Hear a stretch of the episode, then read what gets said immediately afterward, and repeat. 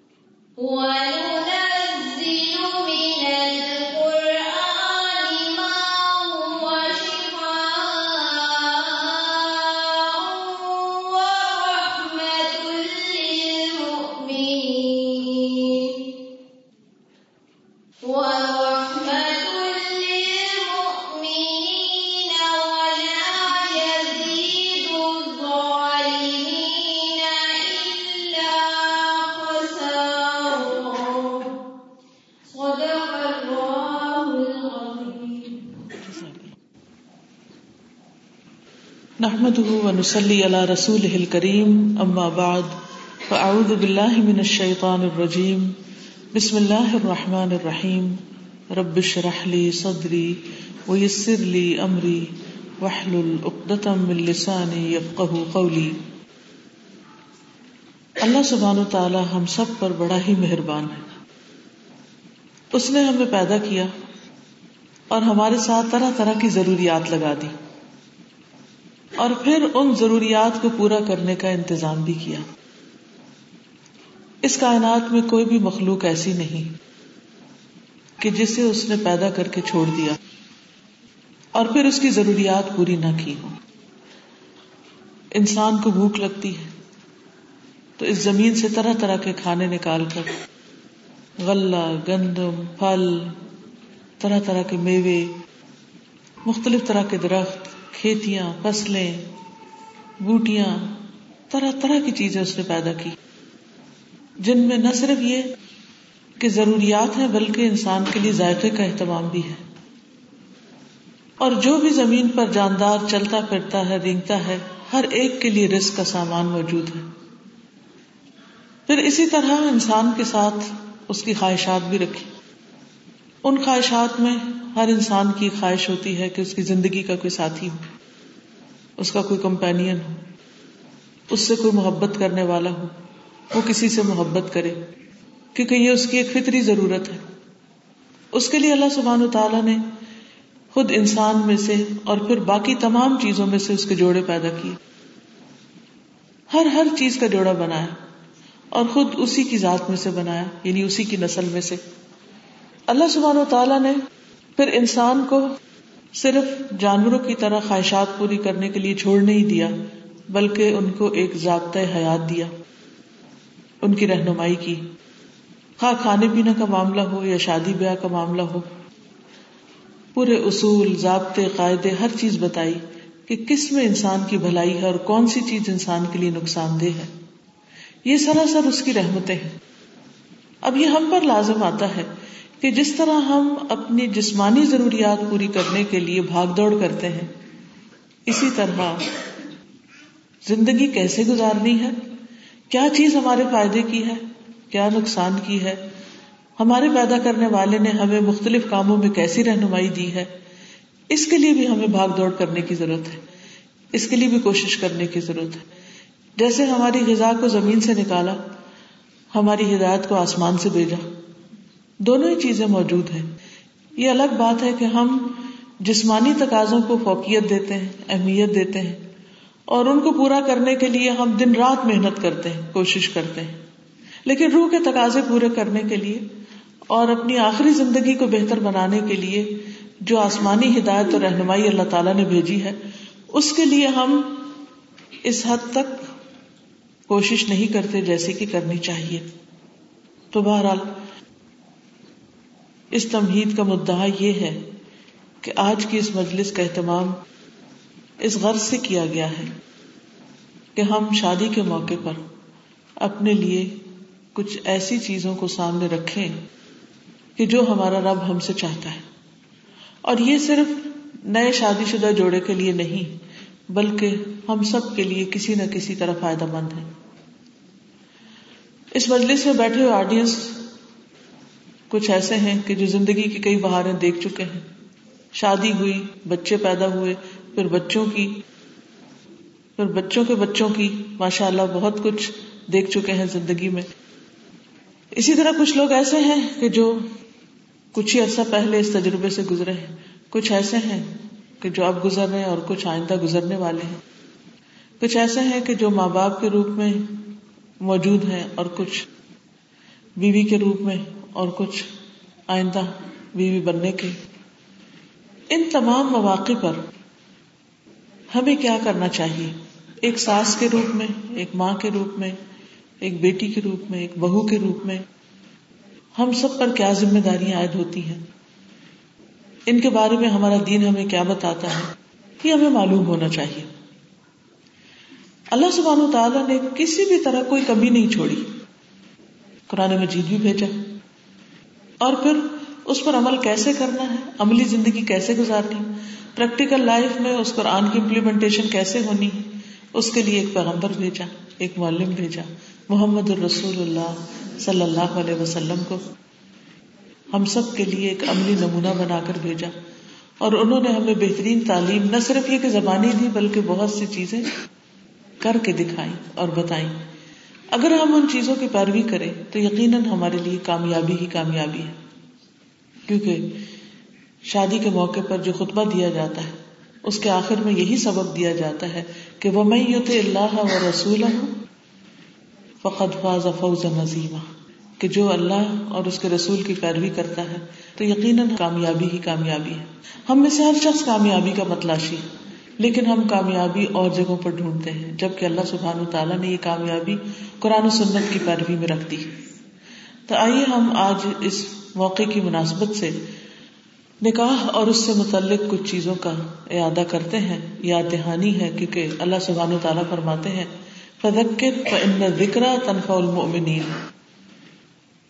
کہ نصیحت کرو، یاد دہانی کراؤ، کیونکہ نصیحت مومنوں کو فائدہ دیتی ہے۔ بھولی ہوئی باتیں یاد آ جاتی ہیں۔ سب سے پہلی بات تو یہ کہ شادی کے رشتے کو، نکاح کے رشتے کو اللہ سبحان تعالیٰ نے اپنی نشانیوں میں سے ایک نشانی قرار دیا ہے۔ فرمایا وہ من آیات ہی ان خلق لکم من انفسکم ازواجا اور اس کی نشانیوں میں سے ایک یہ ہے کہ اس نے تمہاری ہی جنس سے تمہارے لیے بیویاں پیدا کی یعنی انسان کا جوڑا انسان ہی میں سے بنایا۔ کیوں بنایا؟ مقصد کیا ہے؟ لتس کنو الحا تاکہ تم اس میں سکون پاؤ۔ تو گویا، شادی کا پہلا اور بنیادی مقصد سکون پانا ہے۔ کیونکہ ہر انسان کو جسمانی، قلبی، روحانی طور پر ایک سکون کی ضرورت ہوتی۔ یہ انسان کی بنیادی ضروریات میں سے اور اللہ نے ضرورت کو پیدا کیا ہے۔ لیکن ایسا کیوں ہے آج کہ شادی سکون کا باعث نہیں رہی؟ خوشیوں کا باعث نہیں رہی۔ ایک دوسرے کے لیے اطمینان نہیں رہا۔ اس کے لیے ہم سب کو غور و فکر کرنے کی ضرورت ہے کہ کمی کہاں پر ہے۔ پھر فرمایا، وجعل بینکم مودتا و اس نے تمہارے درمیان محبت اور رحمت پیدا کر دی۔ اب اس کا مطلب عام طور پر ہم یہ سمجھتے ہیں کہ اللہ تعالیٰ نے ڈال دی ہے اور اب وہ خود بخود ہونی ہی چاہیے۔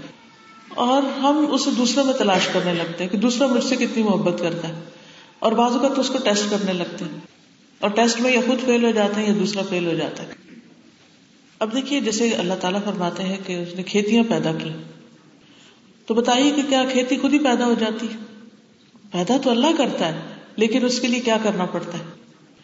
کوشش کرنی پڑتی، محنت کرنی پڑتی۔ ایک درخت اگانے کے لیے کتنی محنت کرنی پڑتی، ایک باغ لگانے کے لیے کتنی محنت کرنی پڑتی۔ اس کے لیے زمین کو ہموار کرنا پڑتا ہے، اس میں بیج ڈالنا پڑتا ہے، اس کو پانی دینا پڑتا ہے، پھر اس کا خیال رکھنا پڑتا ہے۔ کتنے مرحلے ہوتے ہیں۔ اور مسلسل جب تک وہ پودا یا درخت زندہ ہو، اس وقت تک اس کا خیال رکھنا پڑتا ہے۔ اب اللہ تعالیٰ نے مرد اور عورت کے درمیان ایک جنسی کشش بھی رکھی ہے۔ محبت کا جذبہ بھی ڈالا ہے، لیکن اس محبت کو پنپنے کے لیے، اس محبت کو باقی رکھنے کے لیے محنت اور کوشش کرنی پڑتی ہے۔ اور ایک دوسرے کے ساتھ نبھانے کے لیے بہت سی قربانیاں کرنی پڑتی ہے۔ جیسے ایک درخت سے پھل حاصل کرنے کے لیے، ایک کھیتی سے فصل حاصل کرنے کے لیے محنت کرنی پڑتی ہے۔ اور کتنے ہی مرحلوں میں محنت کرنی پڑتی ہے اسی طرح ان ریلیشنز کو اچھا رکھنے کے لیے دونوں کو محنت کرنی پڑتی ہے شوہر اور بیوی۔ وہ کیوں؟ اس لیے کہ کوئی بھی ریلیشن یک طرفہ نہیں ہوتا ون سائڈیڈ نہیں ہوتا۔ یعنی ہر ریلیشن دو طرفہ ہوتا ہے۔ کوئی بھی محبت یک طرفہ طور پر باقی نہیں رہتی، پنپتی نہیں۔ بالکل ایسے ہی جیسے ایک درخت کو اگانے کے لیے صرف بیج ہی کافی نہیں ہوتا، پانی بھی چاہیے ہوتا ہے۔ صرف پانی نہیں بلکہ دھوپ بھی چاہیے ہوتی ہے، روشنی بھی چاہیے ہوتی ہے۔ اور پھر اس کو وقتاً فوقتاً دیکھنے کی ضرورت ہوتی ہے کہ کیا کہیں کوئی جڑوں میں کچھ بیماری تو نہیں لگ گئی، کوئی کیڑا تو نہیں لگ گیا۔ کوئی باہر کے ایلیمنٹ ایسے تو نہیں کہ جو آ کے اس کو نقصان دے رہے ہوں۔ تو اسی طرح یہ نہیں کہ ایک دفعہ شادی ہوئی اللہ نے دل میں محبت ڈالی اور پھر انسان اس کے بارے میں لاپرواہ ہو جائے، کیئر نہ کرے اور اس کو فار گرانٹیڈ لے کہ یہ تو ہونی ہی چاہیے اور زبردستی کسی دوسرے سے محبت حاصل کرنے کی کوشش کی جائے تو ایسا نہیں ہوتا۔ جیسے ایک درخت اگانے کے لیے اندرونی اور بیرونی دونوں طرح کی قوتیں ملتی ہیں، کچھ غذا زمین سے درخت لیتا ہے اور کچھ باہر سے آتی ہے کچھ سورج ہوا سے آتی ہے اور کچھ زمین کے اندر سے۔ حتیٰ کہ درخت کی جو سبز رنگ ہے وہ بھی آپ کو معلوم ہے کہ جب تک سورج کی روشنی نہ ہو تو وہ نہیں ہو سکتا۔ یہ ساری کائنات میں غور و فکر ہمیں بہت کچھ سکھاتا ہے اور ہمیں ان نشانیوں سے بھی سیکھنا ہے۔ اور اللہ سبحان تعالیٰ نے ہمیں جو تعلیم دی ہے قرآن مجید کی شکل میں، اس سے بھی سیکھنا ہے۔ کیونکہ اللہ تعالیٰ فرماتے ہیں، ان نفیدا آیا تل قومی کرون بے شک اس میں بہت نشانیاں ہیں ان لوگوں کے لیے جو غور و فکر کرتے ہیں۔ تو ہمیں غور و فکر کرنا ہے کہ باقی سب چیزیں کس طرح کام کر رہی ہیں اور ہمیں اپنے ریلیشن شپس پر کس طرح کام کرنا ہے اور ان کو کس طرح بہتر کرنا ہے۔ سب سے پہلی بات یہ کہ یہ یاد رکھیے کہ اللہ سبحان تعالیٰ نے انسان کو پیدا کر کے اس کے اندر محبت کا جذبہ بھی پیدا کیا اور محبت کی طلب بھی رکھی اور محبت دینے کی قوت بھی رکھی، لیکن اس کے ساتھ ساتھ کچھ حدود رکھی باؤنڈریز رکھی کہ اس کے اندر، کیونکہ کوئی بھی چیز جب اپنی باؤنڈری سے باہر نکل جاتی ہے تو فساد پیدا ہو جاتا ہے۔ بالکل اسی طرح، جیسے آپ نے دیکھا ہو کہ پانی اگر حد کے اندر رہے تو وہ فائدے کا ہے، لیکن حدوں سے باہر نکل جائے تو سیلاب آ جاتے محبت کا جذبہ بھی اگر حدوں کے اندر رہے تو بہت خوبصورت جذبہ ہے۔ لیکن اگر حدوں سے باہر نکل جائے تو فساد اور تباہی پھیلاتا ہے۔ پچھلے دنوں ویلنٹائن گزری۔ اور اس میں آپ نے دیکھا ہوگا کہ چھوٹے بچوں سے لے کر بڑے بوڑھوں تک سب کو محبت کا ایک نیا مطلب سکھا دیا گیا ہے۔ جس کا ہمارے دین میں کوئی بھی کانسیپٹ نہیں ہے۔ جس کی کوئی اصل اور بنیاد ہے ہی نہیں۔ مجھے پتا چلا کہ ایک اسکول میں مونٹیسری کے بچے، بالکل چھوٹے چھوٹے بچے ان سے کہا گیا کہ آپ کوئی نہ کوئی گفٹ لے کر آئے اور کلاس میں جو آپ کو اچھا لگتا ہے اس کو آپ دیں۔ اب آپ کو پتا ہے کہ ہمارے یہاں تو بچپن سے ہی تعلیم جو ہے وہ کو ایجوکیشن ہے۔ اور اگر چھوٹے بچے جن کو ابھی محبت کا مطلب بھی نہیں پتا، ان کو اگر ہم یہ تربیت دے رہے ہیں، وہیں سے ہی ہم ان کے ذہن مست کر رہے ہیں، تو بڑے ہو کر کیا ہوگا؟ پھر اسی طرح یہ محبت کا رشتہ شادی کے دائرے میں ہو تو یہ بھی باعث اجر ہے۔ جیسے نبی صلی اللہ علیہ وسلم نے حضرت خدیجہ کے بارے میں فرمایا تھا کہ رزق تو حبہ مجھے اس کی محبت کا رزق دیا گیا۔ یعنی میں اس کو بلا نہیں سکتا۔ وہ فوت بھی ہوگی تو آپ ان کو یاد کرتے تھے۔ کیونکہ حضرت عائشہ کو بازو کا تصویر بہت ہوتا تھا کہ آپ ان کا اتنا ذکر کیوں کرتے ہیں؟ جب کوئی بکری وغیرہ ذبح کرتے تو ان کی سہیلیوں کو گوشت بھیجا کرتے تھے۔ لیکن یہ چیزیں اللہ سبحان و تعالیٰ نے انسانوں کے دلوں کے اندر ڈالی اور کوئی کسی کی محبت کو اس طرح چھین کے نکال نہیں سکتا۔ ہاں یہ انسان کا اپنا ظلم ہوتا ہے کہ وہ ایسے کام کرتا ہے کہ جس کی وجہ سے بڑی بڑی محبتیں اپنی موت آپ مر جاتی۔ جب ان کو پانی نہیں ملتا، غذا نہیں ملتی، وہ پنپتی نہیں، ان کے اندر محنت اور کوشش نہیں ہوتی۔ تو سب سے پہلی چیز یہ کہ اسلام محبت کے خلاف نہیں ہے، لیکن محبت کو چینلائز کرتا ہے۔ اور اس کے لیے سب سے بہترین طریقہ نکاح کا طریقہ رکھا گیا ہے۔ رسول اللہ صلی اللہ علیہ وسلم نے فرمایا، جب کوئی شخص نکاح کر لیتا ہے تو اپنا آدھا دین مکمل کر لیتا ہے۔ لہذا سے چاہیے کہ باقی آدھے دین کے بارے میں اللہ سے ڈرتا رہے۔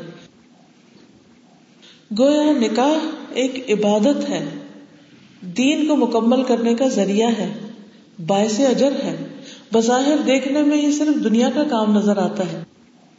لیکن اسلام میں شادی کرنے پر بھی اجر اور ثواب ہے۔ اسی بارے میں ایک شخص سے آپ صلی اللہ علیہ وسلم نے فرمایا کہ تمہارا اپنی بیوی کے پاس آنا بھی صدقہ ہے۔ یعنی کہ وہ بھی ایک اجر کا باعث ہے۔ یعنی ہسبینڈ وائف کا جو فزیکل ریلیشن شپ ہے، اس میں بھی اجر بتایا گیا۔ تو لوگ بڑے حیران ہوئے کہ یہ تو پیورلی ایک دنیا کا کام ہے۔ اور ایک خواہش کو پورا کرنا ہے، اس میں کیا ثواب ہے؟ تو آپ نے فرمایا، اگر کوئی تم میں سے حرام طریقے سے یہ کام کرے، تو کیا اس کو گناہ نہیں؟ تو اگر حرام میں گناہ ہے، تو حلال میں اجر ثواب ہے۔ لیکن ہمارے یہاں عام طور پر اس کا کانسیپٹ نہیں ہے۔ اس لیے اس میں کوئی ایسی نیت اور کوئی ایسا خیال بھی نہیں ہوتا۔ پھر آپ دیکھیے کہ آپ صلی اللہ علیہ وسلم نے یہ بھی فرمایا کہ جو شخص اللہ کے لیے کچھ دیتا ہے اللہ کی رضا کے لیے روکتا ہے، اللہ کے لیے محبت کرتا ہے، اللہ کے لیے بغض رکھتا ہے اور اللہ کی رضا کے لیے نکاح کرتا ہے، وہ اپنا دین مکمل کر لیتا ہے۔ تو گیا شادی کے بغیر یعنی اگر شادی کا موقع ہو اور انسان حلال طریقے سے شادی نہ کرے اور حرام تعلقات میں الجھا رہے، یا شادی کرنے کے بعد بھی حرام طریقے سے اپنی خواہشات پوری کرے اور اپنی بیوی کی پرواہ نہ کرے یا اس کی قدر نہ کرے یا اس کی طرف توجہ نہ کرے اور شادی یا نکاح کے بغیر جو آج کل بہت چیز عام ہوتی چلی جا رہی ہے، جسے گرل فرینڈ اور بوائے فرینڈ کا کانسیپٹ ہے، جو کبھی بھی مسلمان معاشرے میں رہا ہی نہیں۔ کیونکہ اس میں تو صرف وہی فرینڈ شپ ہوتی ہے جو شادی کے بعد ہوتی ہے یا نکاح کے ساتھ ہوتی ہے۔ تو اس چیز کی وجہ سے جو معاشرے میں فساد اور انارکی پھیل رہی اور جس قدر طلاقیں عام ہو رہی ہیں، اور جس قدر گھروں کے اندر بے چینی اور پریشانی ہے، اور جس قدر لوگوں کے اندر غم اور غصہ اور فرسٹریشن ہے، یہ ایک طوفان سے کم نہیں۔ اس لیے نکاح کرنا دنیا کا کام نہیں، یہ سراسر دین کا کام ہے۔ یہ صرف دنیا داری نبھانا نہیں، بلکہ دین مکمل کرنا ہے۔ اس سے اندازہ لگائیں کہ اس کی، کس قدر اہمیت ہے۔ اسی لیے آپ صلی اللہ علیہ وسلم نے فرمایا، بہترین نکاح وہ ہے جو سب سے زیادہ آسان ہو۔ یعنی نکاح کو مشکل نہ بنایا جائے۔ لیکن اب کیا ہو رہا ہے؟ زنا آسان ہو گیا ہے اور نکاح مشکل ہو گیا ہے۔ جبکہ حلال کے راستے آسان ہونے چاہیے اور حرام سے بچنا چاہیے۔ بہرحال جب نکاح ہوتا ہے تو اس موقع پر باقاعدہ ایک رسم ہوتی ہے جس میں ایک گیدرنگ کے اندر جس میں خطبہ دیا جاتا ہے، نکاح پڑھایا جاتا ہے، ایجاب و قبول کیا جاتا ہے یعنی پراپر ایک کانٹریکٹ ہوتا ہے، جس کی ایک لیگل ویلو ہوتی ہے۔ اور اگر دیکھا جائے تو وہ صرف چند الفاظ ہی ہوتے ہیں، لیکن وہ چند الفاظ ایک مرد اور عورت کو ایک بہت بڑے رشتے میں پرو دیتے ہیں اور ان کے درمیان بے پناہ محبت پیدا کر دیتے وہ دونوں مل کر ایک خاندان کو جنم دیتے ہیں۔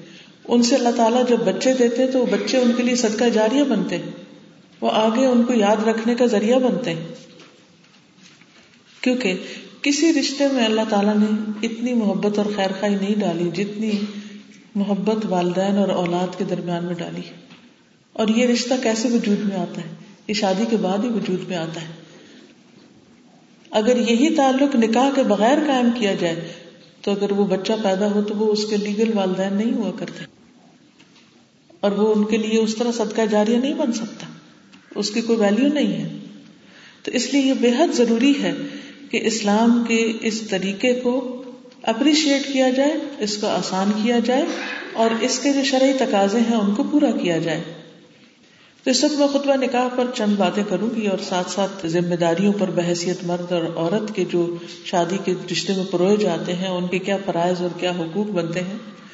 تو سب سے پہلے ہے، ان الحمد للہ نستعین و نستغفر و نعوذ به من شرور انفسنا ومن سیئات اعمالنا من يهده الله فلا مضل له ومن يضلل فلا هادي له واشهد ان لا اله الا الله واشهد ان محمدا عبده ورسوله يا ايها الناس اتقوا ربكم الذي خلقكم من نفس واحده وخلق منها زوجها وبث منهما رجالا كثيرا ونساء واتقوا الله الذي تساءلون به والارحام ان الله كان عليكم رقيبا. يا ايها الذين امنوا اتقوا الله حق تقاته ولا تموتن الا وانتم مسلمون. پھر ہے یا ایوہ الذین آمنوا اتقوا اللہ وقولوا قولا سدیدا یصلح لکم اعمالکم ویغفر لکم ذنوبکم ومن یطع اللہ ورسولہ فقد فاز فوزا عظیما تمام تعریف اللہ کے لیے ہے۔ ہم اس سے مدد چاہتے ہیں اور اس سے اپنے گناہوں کی معافی چاہتے ہیں۔ ہم اپنے نفس کے شر اور اعمال سے اپنے آپ کو بچانے کے لیے اللہ کی پناہ میں دیتے ہیں۔ جس کو اللہ نے سیدھی راہ دکھائی، اس کو گمراہ کرنے والا کوئی نہیں۔ اور جسے اللہ تعالیٰ بھٹکا دے، اسے سیدھی راہ کوئی نہیں دکھا سکتا۔ اور میں گواہی دیتا ہوں کہ محمد صلی اللہ علیہ وسلم اللہ کے بندے اور اس کے رسول ہیں۔ اے ایمان والو، اللہ سے ڈرو۔ جیسا کہ ڈرنے کا حق ہے۔ اور پھر، اے لوگو، اللہ سے ڈرو۔ اے لوگو، اللہ سے ڈرو۔ جس نے تم کو ایک جان سے پیدا کیا اور اس جان سے اس کا جوڑا بنایا۔ اور پھر ان دونوں سے بہت سے مرد اور عورتیں دنیا میں پھیلا دیے۔ اس رب سے ڈرو جس کا نام لے کر تم ایک دوسرے سے اپنے حقوق مانگتے ہو۔ اور یاد رکھو رشتے داروں کے بارے میں اللہ سے ڈرو۔ اللہ تعالیٰ تم پر نگرانی کر رہا ہے۔ اے ایمان والو، اللہ سے ڈرو۔ اور انصاف کی بات کہو، سیدھی بات کرو۔ وہ تمہارے کاموں کو درست کر دے گا، تمہارے گناہ معاف کر دے گا۔ اور جس نے اللہ اور اس کے رسول کی اطاعت کی، بے شک اس نے بہت بڑی کامیابی حاصل کی۔ تو سب سے پہلی بات یہ کہ یہ خطبہ عام طور پر جب نکاح پڑھا جا رہا ہوتا ہے، اس وقت پڑھا جاتا ہے۔ لیکن صرف عربی میں پڑھا جاتا ہے اور پھر خواتین کو عموماً سنائی بھی نہیں دیتا۔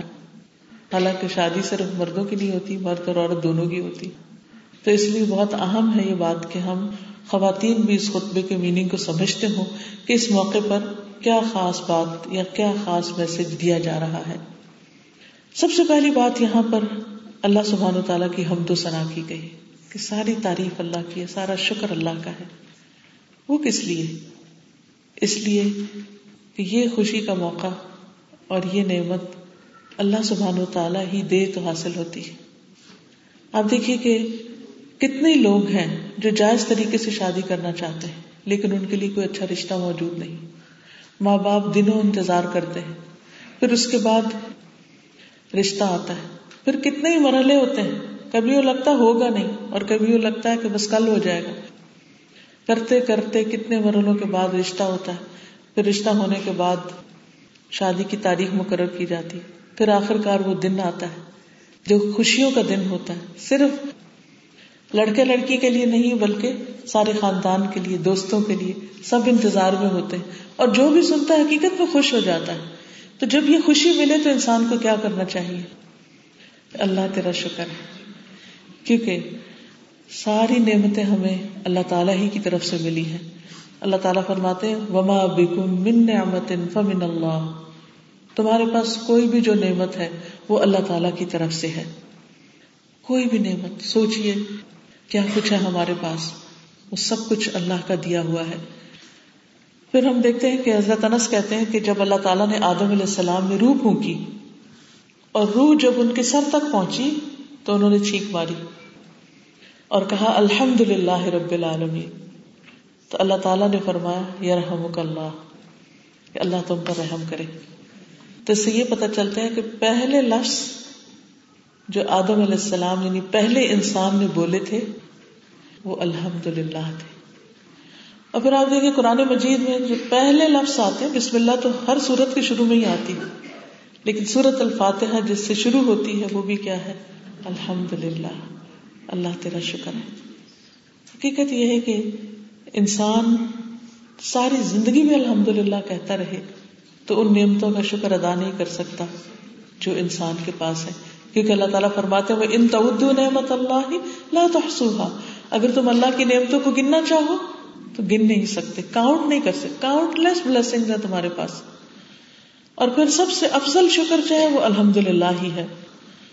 قیامت کے دن جو کہ ایک بہت طویل دن ہوگا، بہت لمبا، بہت انتظار کا اور اس میں ہر طرح کی مخلوق ہوگی۔ اس وقت بھی اگر آپ پلانٹ ارتھ پہ دیکھیں تو کس کس قسم کے لوگ ہیں؟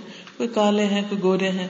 کبھی آپ حج پہ گئے ہوں یا عمرے پہ گئے ہوں تو آپ نے دیکھا ہوگا حرم میں، عرفات میں، مینا میں ہر رنگ، نسل، شکل کے لوگ ملتے ہیں آپ کو۔ پتہ نہیں کہاں کہاں سے آئے ہوتے ہیں اور پھر واپس چلے جاتے ہیں۔ اور میڈیا کے اس دور میں کسی بھی چیز کو دیکھنا کچھ مشکل نہیں۔ دن رات ہم ایسے نظارے دیکھتے رہتے ہیں۔ بالکل بلیک پیپل جو ہیں وہ ان کے گروہ یا کثرت سے ان کو دیکھنا شاید ہمارے ملکوں میں ممکن نہ ہو، لیکن اب حج آسان ہو گیا، بہت سے لوگ جاتے ہیں اور یہ سارے نظارے دیکھتے ہیں۔ پھر آپ دیکھیے دنیا میں کچھ لوگ امیر ہیں، کچھ غریب ہیں، کچھ پڑھے لکھے ہیں، کچھ ان پڑھ ہے کوئی مرد ہے، کوئی عورت ہے، کسی کی ویلو کچھ ہے، کسی کی پسند کچھ، کسی کی کچھ۔ اور ہر ایک ایک دوڑ میں بھی ہے کہ وہ دوسروں سے آگے نکل جائے، وہ دوسروں سے بہتر ہو جائے۔ لیکن کوئی فیصلہ نہیں کر سکتا۔ کسی کا نام گریز بک آف ورلڈ ریکارڈ میں لکھا جا رہا ہے، کوئی کہیں ٹاپ کر رہا ہے، کوئی کسی چیز میں آگے بڑھ رہا ہے، کوئی کسی ایک فیلڈ میں، کوئی دوسرے فیلڈ میں۔ لیکن حقیقت یہ ہے کہ اصل میں افضل اور ٹاپ پر اور نمبر ون وہ ہے کہ جو قیامت کے دن سب سے اوپر ہوگا۔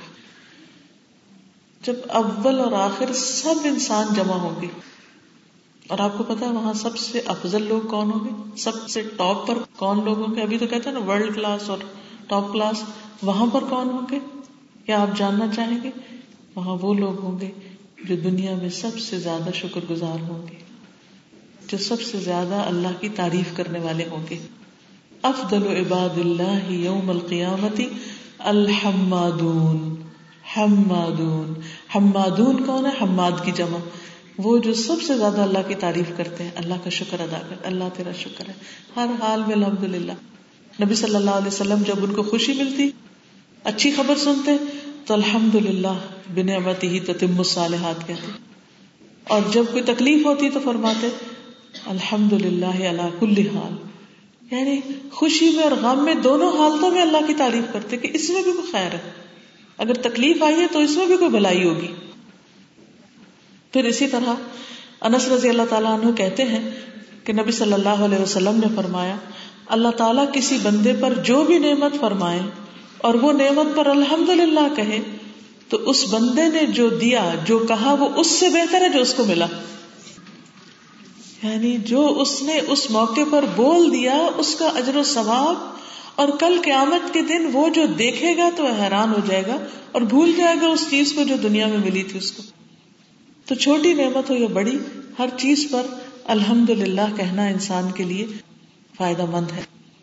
اور پھر آپ دیکھیے کہ خاص طور پر جب شادی ہوتی ہے، تو شادی کے بعد ریلیشنز کو اچھا رکھنے کے لیے اللہ سبحانہ و تعالیٰ کا شکر گزار ہونا بھی ضروری ہے اور بندوں کا شکر گزار ہونا بھی ضروری ہے۔ کیونکہ شکر وہی کر سکتا ہے جس کے اندر ایک سینس آف اچیومنٹ ہو کہ مجھے کچھ ملا ہے۔ کیونکہ کچھ ملنے پر ہی شکر آتا ہے نا کہ الحمد للہ ملا۔ تو جو اس چیز پر نظر رکھے گا کہ اس کو کیا ملا ہے، وہی دراصل شکر ادا کر سکتا ہے، ورنہ دوسرا تو صرف شکوا ہی کر سکتا ہے۔ تو ہمیں دو میں سے ایک چیز کرنے کی ضرورت ہے۔ یعنی دو میں سے ہماری ایک چوائس ہوتی یا شکر یا شکوا تو سوچئے، عام طور پر ہم کیا کرتے ہیں؟ چھوٹی سی ناراضگی، چھوٹی سی تکلیف، چھوٹی سی کوئی مس انڈرسٹینڈنگ اسے فوراً شکوے اور فوراً جو منفی پوائنٹس ہوتے ہیں، ہم ان کو ہائی لائٹ کرنا شروع کر دیتے ہیں۔ شیطان ہمیں فوراً بسوں سے دلا کے اس طرف مائل کر دیتا ہے۔ اور ہم شکر ادا کرنا بھول جاتے ہیں۔ پھر اس کے بعد ہے ونستعین ہو ہم اسی کی مدد چاہتے ہیں۔ کیونکہ اللہ کی مدد کے بغیر کوئی کام تکمیل کو نہیں پہنچتا۔ کسی کام کے اندر خیر و بلائی برکت نہیں ہوتی۔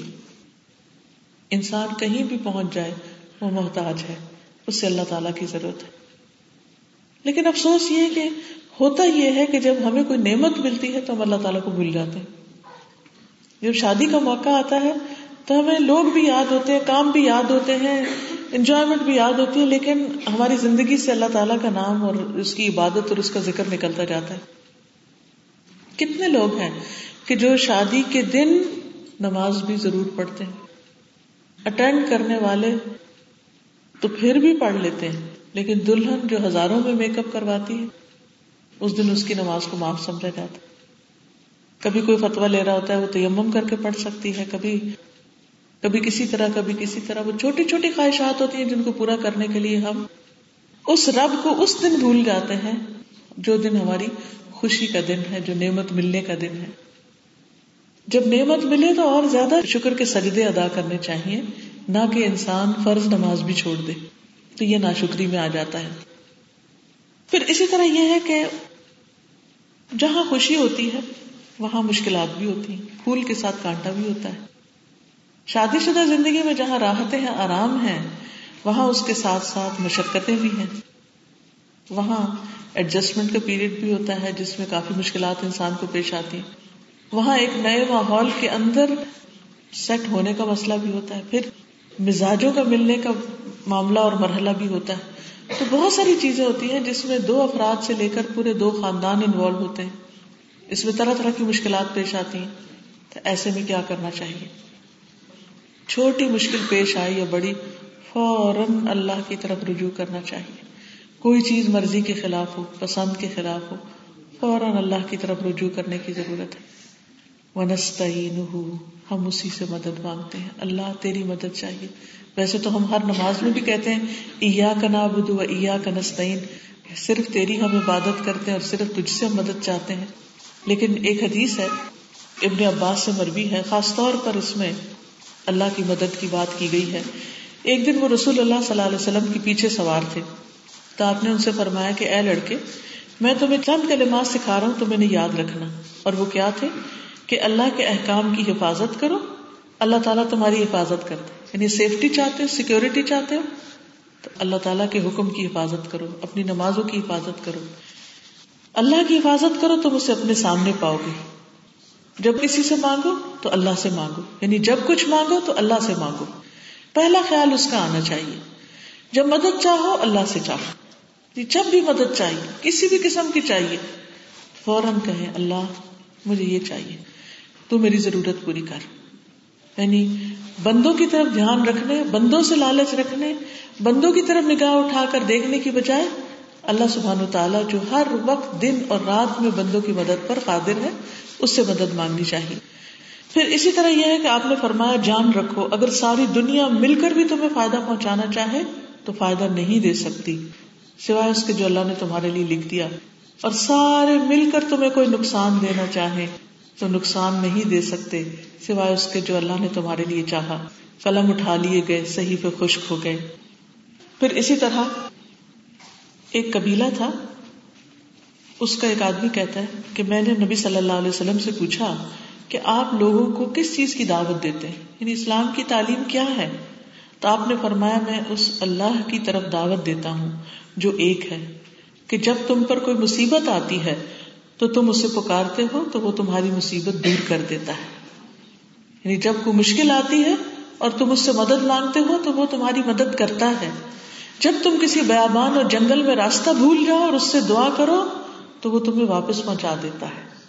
یعنی مشکل سے مشکل زندگی کے پزل جو آ جاتے ہیں، انسان جن بھول بھلائیاں، جن میں پھنس جاتا ہے، تو اللہ کی مدد سے وہ واپس اپنی اصل منزل تک پہنچ سکتا ہے۔ اور جب تم قحط سالی میں مبتلا ہوتے اور اللہ سے دعا کرتے ہو، تو اللہ تعالیٰ تمہارے لیے بارش برساتا ہے اور تمہیں پیداوار ظاہر کر دیتا ہے۔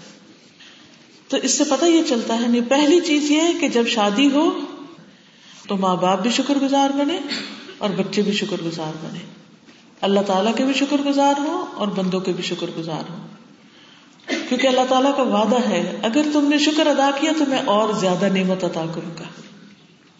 دوسری چیز یہ کہ جب کوئی مشکل پیش آئے، کوئی چیز ناگوار ہو، تو بھاگ کر پہلے ماں باپ کو بتانے کی بجائے اور دوستوں سے شکو شکایت کرنے کی بجائے فوراً اللہ سے مدد مانگے۔ وسطین بصبری وسلام صبر اور نماز کے ساتھ اللہ تعالی سے دعائیں کی جائیں۔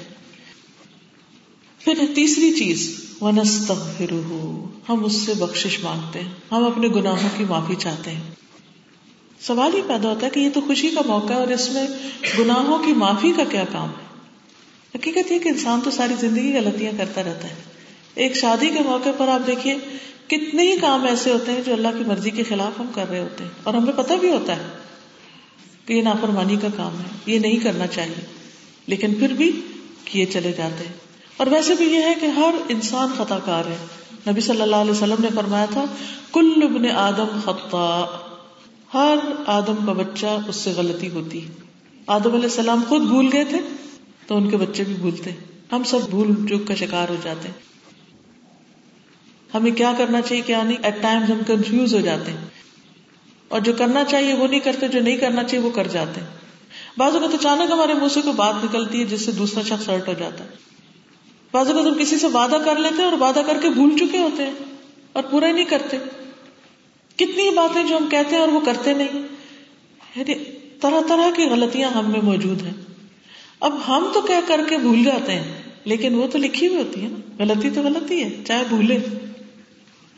تو بعض اوقات ہمارے ہی گناہ ہوتے ہیں جو ہمارے آگے آ جاتے ہیں اور ہمارے لیے مشکلات کا باعث بن جاتے ہیں۔ تو اس لیے اس موقع پر اللہ تعالیٰ سے معافی بھی مانگنی چاہیے۔ وہ ہم اس سے گناہوں کی معافی چاہتے ہیں۔ اور اللہ کے سوا کون ہے جو گناہ معاف کر سکتا ہے؟ وہ میں یغفر اللہ اللہ کے سوا کون ہے جو معاف کرے؟ اور استغفار جو ہے، اس میں دو چیزیں پائی جاتی ہیں۔ ایک ہے گناہوں کو ڈھانپ دینا، انسان کی خطاؤں کے اوپر پردہ پوشی کرنا۔ یعنی شادی سے پہلے اگر انسان سے کوئی غلطیاں ہوئی ہیں، گناہ ہوئے ہیں، کچھ بھی، تو اس موقع پر انسان اللہ سے معافی مانگ لے اور ایک نئی زندگی کا آغاز کرے۔ تو نستغفرہ ہم اللہ سے چاہتے کہ وہ ہمارے ایپ چھپا دے، غلطیوں کو چھپا دے۔ اور دوسرا معنی اس کا کیا ہے؟ کہ اللہ تعالیٰ سزا نہ دے ان پر۔ کیونکہ جو بھی قانون توڑتا ہے، اس کی پنشمنٹ تو ہوتی ہے۔ یہ الگ بات ہے کہ آپ کو ٹکٹ مل رہا اور پھر وہ سارجنٹ کہ اچھا کوئی نہیں جاؤ۔ تو اس وقت آپ کو کتنی خوشی ہوگی۔ اوور اسپیڈنگ پہ اس نے آپ کو روکا اور پھر جانے دیا۔ تو انسان غلطی کرتا ہے اور غلطی پر اللہ تعالیٰ جب چاہے پکڑ سکتا ہے۔ لیکن جب انسان معافی چاہتا ہے بخش چاہتا ہے، تو اللہ تعالیٰ بخش دیتا ہے۔ اور بہت خوشی سے بخشتا ہے۔ نبی صلی اللہ علیہ وسلم نے فرمایا، قیامت کے دن مومن اپنے رب کے قریب کیا جائے گا۔ یہاں تک کہ اللہ اپنی ایک جانب اس پر رکھے گا۔ پھر اس سے گناہوں کا اقرار کروایا جائے گا۔ پھر اللہ تعالیٰ فرمائے گا، کیا تو پہچانتا ہے؟ وہ عرض کرے گا ارب میں پہچانتا ہوں۔ یعنی اس کی ساری غلطیاں جب دکھائی جائیں گی، تو دیکھ کر انکار نہیں کر سکے گا۔ آپ سوچیے اس دن کیا ہوگا؟ اگر دنیا میں کوئی لا کر ہمیں کاغذ پکڑائے اور اس پر ہمارے صرف ایک مہینے کے غلط کام لکھے ہوئے ہوں، تو ہمارا کیا حال ہوگا؟ کہاں یہ کہ پوری زندگی کی غلطیاں؟ وہ اس دن دکھائی جائیں گی۔ انسان یہ سوچے گا کہ اب تو میں ہلاک ہوا، اب تو میں کہیں بھی بھاگ کے نہیں جا سکتا۔ تو انسان ان کو مان جائے گا۔ تو اللہ تعالیٰ فرمائے گا، جس طرح میں نے دنیا میں تیرے گناہوں پہ پردہ ڈالا، آج بھی ڈال رہا۔ جیسے وہاں تجھے چھپایا، آج بھی چھپا رہا ہوں۔ اور پھر اسے صرف اس کی نیکیوں کا امال نامہ دے دیا جائے گا۔ تو اللہ تعالیٰ کی رحمت سے نا امید نہیں ہونا چاہیے، لیکن اس کا یہ مطلب نہیں کہ جان بوجھ کے غلط کام کرنے چاہیے۔ جو ہو جائے، ان پر معافی مانگتے رہنا چاہیے۔ اور پھر یہ کہ نبی صلی اللہ علیہ وسلم یہ بھی فرمایا کہ ایک آدمی گناہ کرتا ہے، کہتا کہ اللہ میرا گناہ معاف کر دے۔ یعنی غلطی ہوتی ہے اور پھر وہ غلطی کو نام لے کے کہتا اللہ تو میری یہ غلطی معاف کر دے۔ اللہ تعالیٰ فرماتا ہے میرے بندے نے گناہ کا کام کیا اور اسے علم ہے کہ اس کا کوئی رب بھی ہے جو گناہوں کو معاف کرتا ہے اور ان پر پکڑتا بھی ہے۔ تو میں نے اس کو معاف کر دیا۔ کیونکہ اس نے اپنے رب کو پہچان لیا کہ ہے جو وہ مجھے دیکھ رہا ہے اور ہے جو جو مجھے پکڑ سکتا ہے۔ تو اس لیے وہ اللہ تعالیٰ کی جناب میں پناہ لیتا ہے اور معافی مانگتا ہے۔ تو اللہ تعالیٰ اس کو معاف کر دیتا ہے۔ اور پھر یہ کہ نبی صلی اللہ علیہ وسلم نے پچھلی قوموں میں سے ایک شخص کا واقعہ سنایا کہ وہ کہیں سے گزر رہا تھا تو وہاں اس نے دیکھا کہ کوئی کھوپڑی پڑی ہے خالی۔ ظاہر ہے کہ جب کبھی انسان ہڈیاں دیکھے یا کھوپڑی یا کوئی قبر دیکھے تو کتنی ایک دہشت سی تاری ہو جاتی ہے۔ تو انسان کو اپنی موت اور اپنے گناہ یاد آنے لگتے تو وہ اپنے دل ہی دل میں باتیں کرنے لگا کہ اللہ تو تو تو ہے اور میں میں ہوں۔ تو تو ہے اور میں میں ہوں۔ یعنی تو رب ہے، میں تیرا بندہ ہوں۔ اور تو بار بار بخشنے والا ہے اور میں بار بار گناہ کرنے والا ہوں۔ اور پھر یہ کہتے کہتے سجدے میں گر پڑا کہ اللہ میری غلطیاں ہیں، یہ میرے قصور ہیں۔ تو غیب سے آواز آئی کہ تم اپنا سر اٹھاؤ۔ اور پھر کیا آواز تھی کہ تو بار بار گناہ کرنے والا ہے اور میں بار بار بخشنے والا ہوں۔ اس نے اپنا سر اٹھایا اور اسے بخش دیا گیا۔ اس سے پتا یہ چلتا ہے کہ انسان کو غلطی کرنے کے بعد اس کو دھونے میں دیر نہیں کرنی چاہیے۔ اور پورے یقین اور توجہ کے ساتھ اللہ تعالی سے غلطیوں کی معافی مانگنی چاہیے۔ اس میں آپ دیکھیے کہ یہ جو بات ہے کہ انسان کا جو احساس ہے کہ میں غلطی کرتا ہوں، ہم سب کو بھی سوچنا چاہیے کہ کیا ہمارے اندر یہ احساس موجود ہے کہ ہم غلطی کرتے ہیں؟ کیونکہ اکثر لوگ جب ان پر کوئی مشکل آتی ہے تو کہتے ہیں پتا نہیں کون سے گناہ میں پکڑے گئے میں نے کیا قصور کیا تھا؟ میری کیا غلطی تھی؟ یعنی ہمیں اپنی کوئی غلطی نظر ہی نہیں آتی۔ جبکہ اللہ تعالیٰ ہمیں کیا بتاتے ہیں؟ کہ ہر انسان خطا کار ہے۔ اور ہمیں اگر غلطی نظر نہیں آتی، تو ہم اس کو مانیں گے کب؟ اور اس پر توبہ کب کریں گے؟ اور پھر معافی کیسے ہوگی؟ جب تک غلطی کا اعتراف نہ ہو، تو غلطی پر معافی بھی نہیں ہوتی۔ لیکن اگر کوئی اعتراف کر لے اور معافی مانگے تو اللہ تعالیٰ فرماتے ہیں، مجھے اپنی عزت اور جلال کی قسم، جب تک لوگ مجھ سے معافی مانگتے رہیں گے، میں انہیں معاف کرتا رہوں گا۔